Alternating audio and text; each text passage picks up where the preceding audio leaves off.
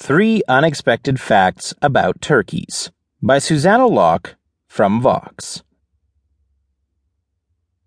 Americans eat, produce, and export more turkeys than anyone else on Earth. These birds share their name with a foreign nation for some obscure and interesting reasons.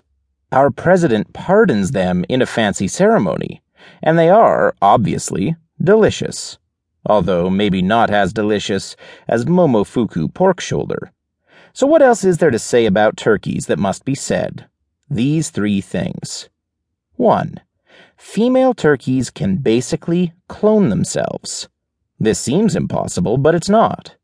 Occasionally, the eggs of female turkeys will, without any sperm involved, spontaneously develop into embryos, and then into baby turkeys, which are always males. This process is called parthenogenesis and has also been recorded in many other types of animals, including bees, lizards, and sharks. Very few of the embryos produced from this process survive long enough to become baby turkeys. M. W. Olson, a USDA researcher who studied parthenogenesis in a particular breed of turkeys in the mid 20th century, found that about 1% of them survived until chickhood. But Olson also said that he was able to selectively breed these turkeys to increase that rate to about 8%. This was presumably of interest to the USDA because you'd want to maximize the amount of turkey eggs becoming actual turkeys that you can then sell for people to eat. 2.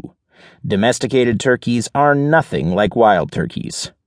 Domesticated turkeys were likely first separated from wild turkeys in the pre Columbian era in Mexico they were brought to Europe around 1519, where they acquired their name. And then Europeans took the domestic turkey back to America in the 1500s or 1600s. So wild and domestic birds have been apart for a long time, and that's led to some differences. In the 20th century, turkey producers began seriously breeding commercial turkeys to become more efficient at converting feed into breast meat. And today, the most popular turkey breed, the broad breasted white, grows super fast and can easily get to more than 45 pounds. By contrast, wild turkeys tend to top out at around 20 pounds or so. Commercial turkeys are so big that they generally can't get off the ground.